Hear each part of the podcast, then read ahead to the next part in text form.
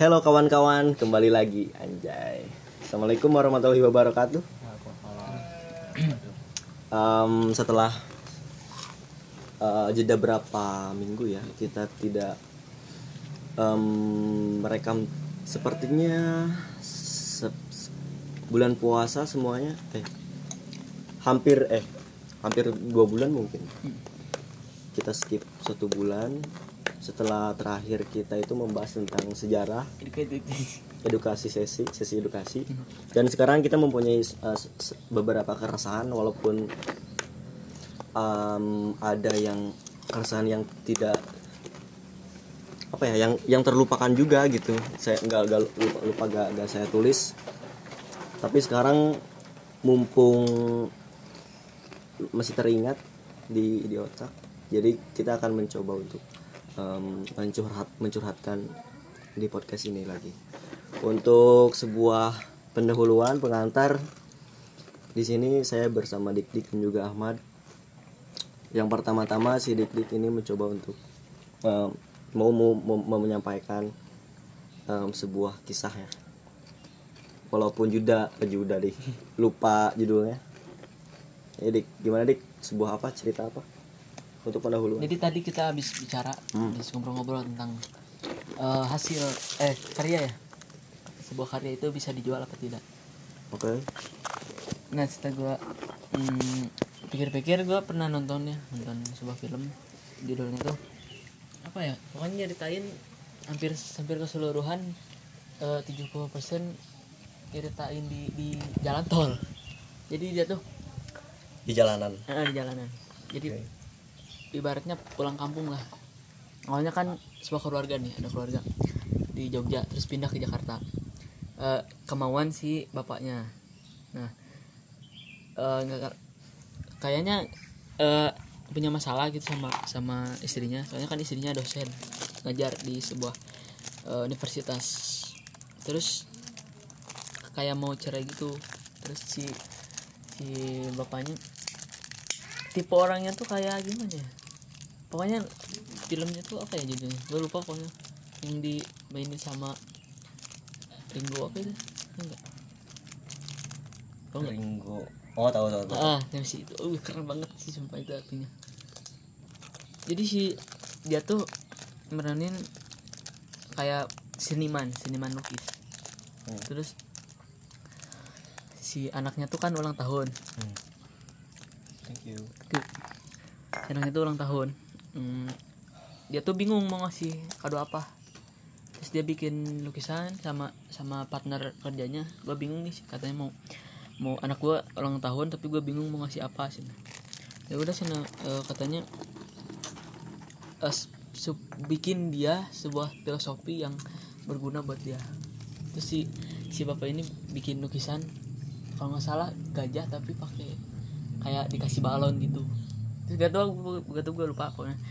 Pokoknya punya arti kalau mm, karya eh, karya itu tidak menjamin eh, pokoknya artinya tuh tidak tidak terbatas. Bukan tidak terbatas sih. Kayak gimana ya? Hmm, pokoknya tidak bisa tidak ternilai lah. Ngerti enggak? Meskipun lu cuman coret-coret-coret doang, itu tuh hasil pemikiran lu gitu. Oke. Okay. Oke, okay, terus next si si sama istrinya kan lagi bermasalah. Terus istrinya minta cerai. Istrinya kan minta cerai kalau nggak salah si suaminya gara-gara nggak kerja. Tapi dia kan kerja mm, sebagai sebagai dosen. Terus okay. minta cerai eh minta cerai ke ke suaminya. Suaminya tuh bilang kalau ya dia ngelukis juga itu kerja. Dia buat buat buat ngasih makan anaknya gitu. Cuman si istrinya masih masih lebih baik nyari pekerjaan lain lah gitu. Wow. Si suaminya tuh kayak oke okay, gitu. Emang emang sebenarnya jadi seniman itu bukan bukan pekerjaan, cuman kayak itu tuh pemikiran, hasil pemikiran lu. Tapi nggak bisa dibilang kalau itu tuh e, bisa mendapatkan uang. Hmm. Soalnya kan jadi ceritanya si suaminya itu punya saudara nih, punya saudara adiknya si istrinya. Buat kerja di kantoran tapi si suaminya nolak. Dia tetap kekeh jadi jadi pelukis. Jadi lu kan lukis nih. Wow. Jadi gimana? Apakah setuju gitu kalau uh, hasil karya itu tidak bisa di ah, bukan tidak bisa kayak kayak dijual tapi dalam keadaan dan dalam keadaan tertentu kan. Nah, sekarang gini loh. Um, selama mungkin ada udah-udah berapa bulan yang lalu gua tuh mulai melukis dua ribu dua puluh lah, mulai-mulai gua concern banget sama seni lukis. Gua benar-benar konsisten waktu itu. Belajar, berlatih terus-menerus dan sampai gua untuk men- mencoba untuk um, membuka jasa seni lukis, dan ternyata tanggapannya bagus dari keluarga-keluarga sampai saudara-saudara pun mendukung, support, um, dan meng- mem- menghasilkan ada juga uh, yang berupa uang dari mereka yang yang mencoba untuk uh, support, gitu. mencoba untuk mensupport dengan cara membeli. Sorry tadi kepotong. Um, jadi gue itu awal suka sama seni lukis itu dua ribu dua puluh, eh dua ribu sembilan belas dua ribu dua puluh. Sebenarnya dari kecil juga emang suka, tapi lebih lebih concernnya itu dua ribu sembilan belas dua ribu dua puluh, dua puluh satu, dua puluh dua. Nah, di uh, tadi gue ngomongin bagaimana support system saudara-saudara gue membeli, membeli mencoba uh, mensupport dengan cara membeli mana, dan gue mencoba untuk membuat satu akun Instagram khusus untuk uh, menjual beli eh jual beli untuk menjual jasa, menawarkan jasa seni lukis. Tetapi um, hingga hingga pada suatu saat dua ribu dua puluh, hingga sampai pada saat ini pun ternyata belum belum terlalu matang strategi untuk uh, menjual jasa itu. Gue belum belum tahu bagaimana pasaran atau market Um, menjual jasa-jasa jasa seni lukis ini. Nah, di sini gue tuh berubah pikirannya ketika gue menonton satu video YouTube dari Ferry Irwandi yang kontennya itu yang ngomongnya pembicaranya Raditya Dika. Di situ gue berpikir ulang bagaimana sebuah karya kreatif itu ternyata bukan untuk apa ya konsumsi publik semata, bukan untuk konsumsi terus-terusan. Jadi gini contohnya, gue e, berkarya hari ini, terus besok itu harus gue harus punya karya lagi, besoknya itu harus gue harus jadi lagi hasilnya, jadi lagi hasilnya. Nah ternyata bukan, gue gue mikirnya uh, gue tema sekarang itu tentang bagaimana perubahan perubahan pemikiran gue tentang uh, karya. Jadi di situ gue mikir lagi, kok gue uh, apa ya mencoba untuk jualan gini, jualan gini gitu. Ternyata nggak nggak nggak berbuahkan hasil yang cukup apa ya kayak terus banyak income, banyak yang beli, banyaknya. Ternyata nggak, jualan seni lukis itu nggak nggak seperti itu gitu. Karya itu bukan seperti itu konsepnya, bukan mata-mata konsumsi publik. Mungkin ada sebe- uh, seba- seba- sebagian orang yang berpikir sekarang harus ada karya, besok harus karya lagi, jualan lagi, jualan lagi. Tapi gue mikir lagi, berarti hidup lo itu udah udah di, dibeli sama orang lain gitu. Hidup lo itu secara otomatis dibeli oleh manusia lagi. Lo itu menjual diri lo, menjual menjual pikiran lo gitu. Jadi gue gue merasa, aduh sayang banget pikiran gue kok bisa dijual ke orang lain. Nah gue gak mau gak mau dalam artian menjual semua pikiran gue tuh ke, ke orang lain, hasil karya gue tuh ke orang lain. Gue pengennya itu ya udah gue berkarya, tapi ya kon, dibilang konsisten konsisten tetapi ya ada jarak waktu gitu untuk menyerap informasi, menfermentasikan informasi dulu, terus bagaimana gue merenungi karya itu tersebut untuk menjadikan hasil yang wah gitu, uh, masterpiece. Jadi butuh proses lah, berkarya itu harus dinikmati lah, nggak nggak kejar deadline gitu. Gue nggak nggak setuju konsep uh, seni lukis atau berkarya itu melukis harus kerja kejar tayang gitu. Nah sama halnya sebagai nanti, nanti gue kan ada salah satu project dari kita. Ini udah udah udah. Tadi gue cuma curhat doang ya. Terserah tanggapan kalian tuh gimana? Atau mau mau, mau tanggapi? Atau udah cukup? Udah cukup sih. Nomor. Gua mau ikut ngopi doang. Nah, ya, ya ini peran kalian sebagai pendengar ataupun mungkin kalian untuk memberi tanggapan silakan ke gua. Nah, ya ya cukup wajar lah pikiran gue itu berubah-ubah karena manusia itu kan terus sampai sampai gede pun sampai dewasa pun terus nanti berubah-ubah pikirannya. Nah, tadi udah cukup uh, curhatan gua ke podcast ini. Uh, sekarang gua beralih ke Uh, nanti itu kan kita uh, ada beberapa proyek uh, kreativitas di di sekolah, di naungan sekolah ya, di naungan organisasi siswa. Nah di situ gue mikir lagi, kok bagaimana gitu caranya kita untuk menjadi konsisten tetapi nggak terlalu terburu-buru dan hasilnya itu apa ya, bagus. Nggak terburu-buru dalam artian apa ya, nggak nggak asal-asalan gitu. Ini intinya apa sih, terstruktur lah. Iya terstruktur. Hmm. Dan kemarin organisasinya baru baru di, di dibubarkan dan dibentuk ulang lagi, dievaluasi lagi. Banyak ada berbagai banyak apa ya, berbagai banyak kecacatan ataupun ke ketidak ketidak konsentrasian keoptimalan ya, keoptimalan. Ini kritik gua banyak ketidakoptimalan dalam dalam bekerja uh, struktur apa ya? Apa sih namanya? Divisi. Divisi-divisinya belum di, di secara optimal. Apakah tidak ada kerjasama gitu? Menurut lu? Ini masuk ini kita masuk ke, ke kritik aja lah. Hmm. Menurut gua sih.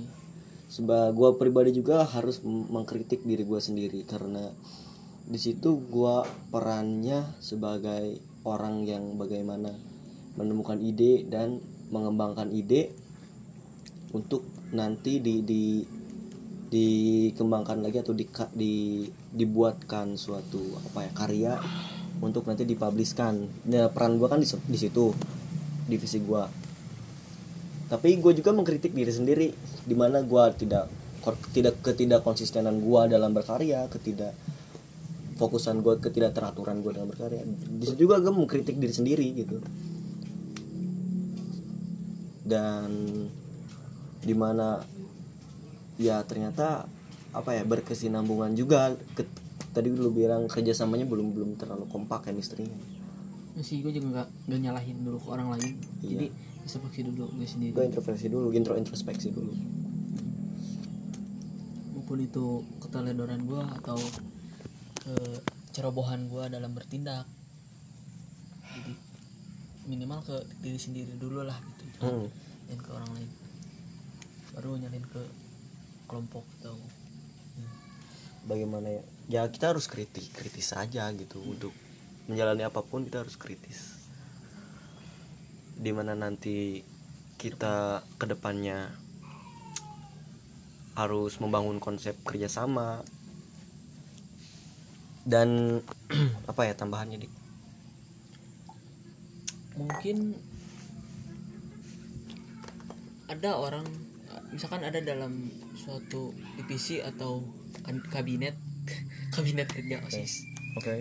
yang mau menang sendiri atau meskipun dia um, istilahnya gua gua nggak dihargain gitu, misalkan hmm. kalau gua bicara gua nggak dihargain, nggak hmm. dihargain, ya itu bukan bukan salah orang yang gak ngedengerin hasil pemikiran lo, tapi mungkin itu bukan jalan lo di situ, menurut gue gitu. Dulu kan gue pernah uh, menyampaikan ada nih, gue usul mau ini, okay. tapi gue tapi gak gede gede gue beri sama si sama ketua OSISnya. Ya mungkin gue dulu sempat ah gue keluar aja lah gitu, setiap hmm. setiap usul gue gak didengar gitu, gue sempat gitu, cuman. Okay. Pas dia bilang maaf kalau misalkan enggak enggak enggak ke A C C atau gimana gitu, sebenarnya itu bukan salah dia tapi pihak sekolah yang yang menentukan gitu. Iya kan, jadi ada ada kesinambungan di situ, ada di antara individu, komunitas, komunitas. dan yang tertinggi. Di situ ada terjadi ketidakkompakan atau ketidak kerjasama, apa ya, mungkin ada kekurangannya dari, mungkin kita berpikirnya individu, oh ini udah udah sempurna, udah perfect. Pas kita usulin ke komunitas, oke okay, okay. ternyata bisa bisa juga bisa di, di diusulin lagi. Ketika ke pihak yang tertinggi ternyata ada faktor-faktor, ada faktor-faktornya yang... lagi yang kurang gitu. Di situ agak mungkin waktu itu ada pandemi, hmm. di mana kita gak boleh beramai-ramai, gak boleh ini ini gak boleh ini itu. Wah. Dan di situ mungkin orang yang mengusulkan idenya merasa baper, merasa oh kok gak, gak di gak di iniin, gak di eksekusi. Dan ini harusnya jadi apa ya, titik titik kita untuk apakah sebuah kewajaran um, kita tuh mempunyai ide tetapi idenya itu di di reject.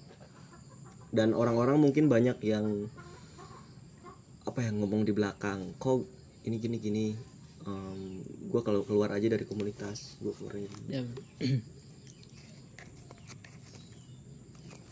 Karena kekurangannya gitu mungkin.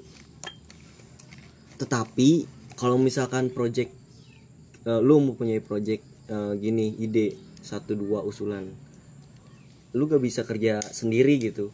Komunitas akan ketika ide lu di di, di apa ya di di, di A C C um, pasti akan akan mudah gitu. Kekurangannya ketika individu mungkin lu sendiri kerjanya. Dan buat apa juga in- sendiri, lu berpikir individu, lu berpikir sendiri aja gitu. Buat kecuali lu orang-orang yang mungkin orang yang kaya, orang mapan, kan lu bisa bisa membuat modal di situ. Di ada ada banyak yang bisa lu buat ketika lu udah udah mapan. Dan mungkin dari di komunitas kan lu bisa mungkin um, patungan uangnya untuk membuat satu usul. Oh, setiap orang beda-beda. Iya. Dan gue memikirnya lagi di di apa ya? Di bagian ketidak apa ya? Jadi ada ada istilahnya satu orang yang A F K di komunitas. Maksud lu tau gak? Lu ngerti gak? Tau, jadi, tau, tau, ngerti, ngerti. Um, orang kan ada, misalkan di komunitas itu ada dua puluh orang atau tiga puluh orang. Tapi yang kerjanya tuh cuma ada satu dua doang gitu. Di mana? Ya ibaratnya mereka hadir tapi ngikut main. Uh-huh. Ayo kapan? Tapi sebenarnya ya. Itu punya pemikiran sendiri atau pengen itu, cuman dia enggak tahu pengen uh, gitu, pengen ngeluarinnya gimana gitu. Pernah sih posisi seperti itu. Nih, pas pas dia bilang misalkan, "Wih, gue banyak talentanya. Gue gue punya bakat gini gini gini." Lu punya ba- eh gue punya bakat gini gini gini, tapi pas di realitanya lu nggak nggak bikin apa-apa gitu. Nah jadi gimana ya, oh sorry, orang-orang yang misalkan gue tuh bisa tapi malu gitu untuk bertanya, malu untuk mengusulkan suara. Aneh gak? Mungkin ada beberapa orang yang nanya gitu, gimana sih cara public speaking benar? Public speaking. Public speaking. Berarti kuncinya ada di public speaking. Mungkin. Gak terlalu, gak public public juga gak apa-apa. Yang hmm, penting lu bersuarain, berani bicara, bica- berani bicara ke satu pihak, pihak, pihak yang benar-benar emang di situ gitu. Hmm. Nanti kan pihak itu diomongin lagi misalkan ke lebih atasnya. Itu gimana? Cara agar berani gitu? Mungkin setidaknya lah bela- bela- masih gue belajar. Gue lupa mindset mindset malu itu gimana gitu. Jadi apakah dia malu karena kekurangannya apa gimana? Apa ya, gue belum ngerti man. Seseorang ini malu untuk bicara ke, belum untuk bertanya lah. Atau takut salah atau gimana? Apa ya, gue gak ngerti masih sih orang-orang yang kayak gitu. Eh. Kalau gue masih belak-belakan aja. Atau meskipun ada beberapa yang yang gak ngerti, ya itu gue masih canggung apa gimana gitu. Ini dari kecanggungannya, kayak mungkin belum kenal orangnya. Oh, itu misalkan di itu di di tempat ramai gitu. Kurang tau sih. kering tuh. Ini masih jadi misteri lah, masih jadi banyak problem kan, ya. Sebenarnya kan banyak yang ini, ini seharusnya dicatat ya untuk untuk kita evaluasi. Kesalahan kita tuh ternyata ada di sini.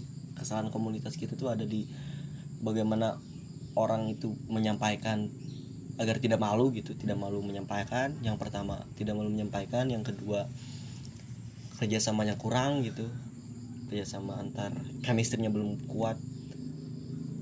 Yang ketiga, ketika misalkan yang pertama udah public speaking udah beres, semua semuanya bagus, terus kerjasamanya udah bagus, tapi ternyata yang ketiga eh kondisi luarnya nggak mendukung, misalkan yang atas, lebih atasnya nggak mendukung, di situ jadi problem lagi.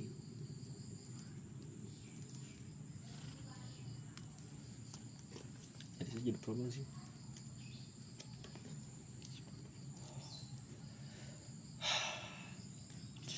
Project project kreatif misalkan uh, oke okay, misalkan segitu aja kritis dari kita. Sekarang kita mikir tentang bagaimana divisi, kita fokus ke divisi divisi dulu. Kita apakah perlu gitu misalkan misalkan si Subah uh, punya peran yang lebih besar nih, melihat ke bawahannya, atasan melihat ke bawahannya, terus melihat beberapa bawahannya yang kelihatannya e, bagus nih gitu. Apakah yeah. itu perlu langsung diangkat atau dilatih dulu yang kurang ngerti sampai dia bisa terus baru diangkat? Apa ya, gue itu paling gak suka konsep jabatan. Gue tuh ketika uh, orang yang bagus berbakat, terus ketika dinaiki jabatannya semakin canggung orang-orang lain yang ingin mempelajari ilmu ke orang yang berbakat ini karena dia mempunyai jabatan gitu. Oh. Mungkin ada mindset orang seperti itu ya. Gue nggak nggak nggak peduli dulu jabatannya apa gitu. Gue gue asal ngomong aja. Cuman ketika orang ini um, dinaiki jabatannya, terus yang orang lain tuh yang yang ingin mencari ilmunya mungkin merasa canggung untuk bertanya. Tapi gue lebih setuju konsep jangan dinaiki dulu jabatannya ketika ada orang yang bagus yang benar-benar berbakat gitu. Jadi dia diam dulu di situ, diam dulu di bawah. Jadi ber- semuanya benar-benar setara. Nah, um, si orang yang satu berbakat ini um, mencoba untuk men-share ilmunya. Jadi gak ada ke- ke- ke- rasa kecanggungan di situ. Jadi semuanya berjalan lancar. Mungkin ini ini usul dari gue gitu. Okay. Tapi belum dicoba. Kayaknya gue gak suka gitu jabatan-jabatan.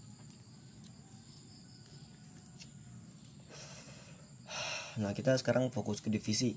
Kita bergerak di divisi kreativitas, dimana kita harus membuat sebuah karya, karya yang yang apa ya, yang bertemakan um, positif, misalkan edukasi, um, selebihnya hiburan. hiburan.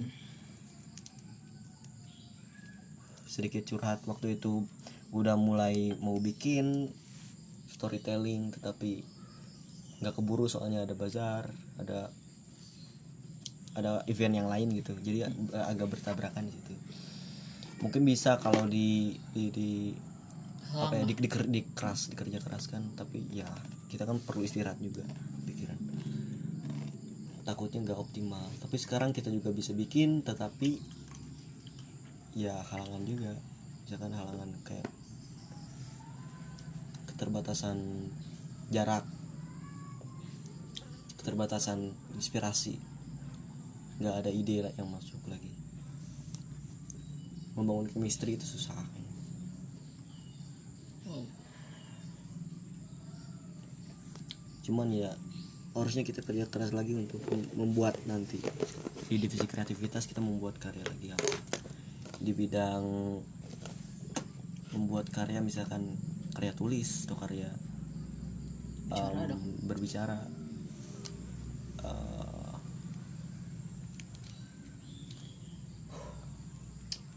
banyaknya yang perlu kita evaluasikan lagi, ini banyak perlu untuk melihat belakang lagi, melihat ke belakang bagaimana perjalanan kita di awal, apa yang dicapai dan apa yang apa ya yang min dari kita.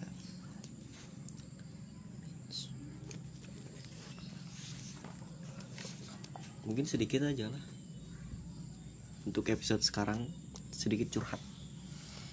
Ada satu lagi teman saya yang ingin mencurhatkan uh, keresahannya, tetapi dia lagi tidak ada di sini. Sedikit aja penutupan. Untuk penutupan ya kita kilas balik dari awal, um, bagaimana keresahan gue terhadap pemikiran gue yang selalu berubah-ubah, selalu tidak konsisten, selalu tidak apa ya, ya memang sepertinya harusnya seperti itu. Mungkin bagaimana uh, pemikiran berkarya gue gini gini gini gitu. Terus tadi kita mengkritisi komunitas, nggak semua komunitas juga, tapi komunitas dalam bayang-bayang konsep kita gitu, bagaimana di sekolah. Itu kritik, bentuk kritik. Dan akhir kata, udahlah. Berapa menit tadi? Dua puluh, dua puluh lima-an. Sebenarnya banyak sih, cuman nanti aja lah sama barang-barang sama si Nijar. hmm. Assalamualaikum warahmatullahi wabarakatuh. Bye bye.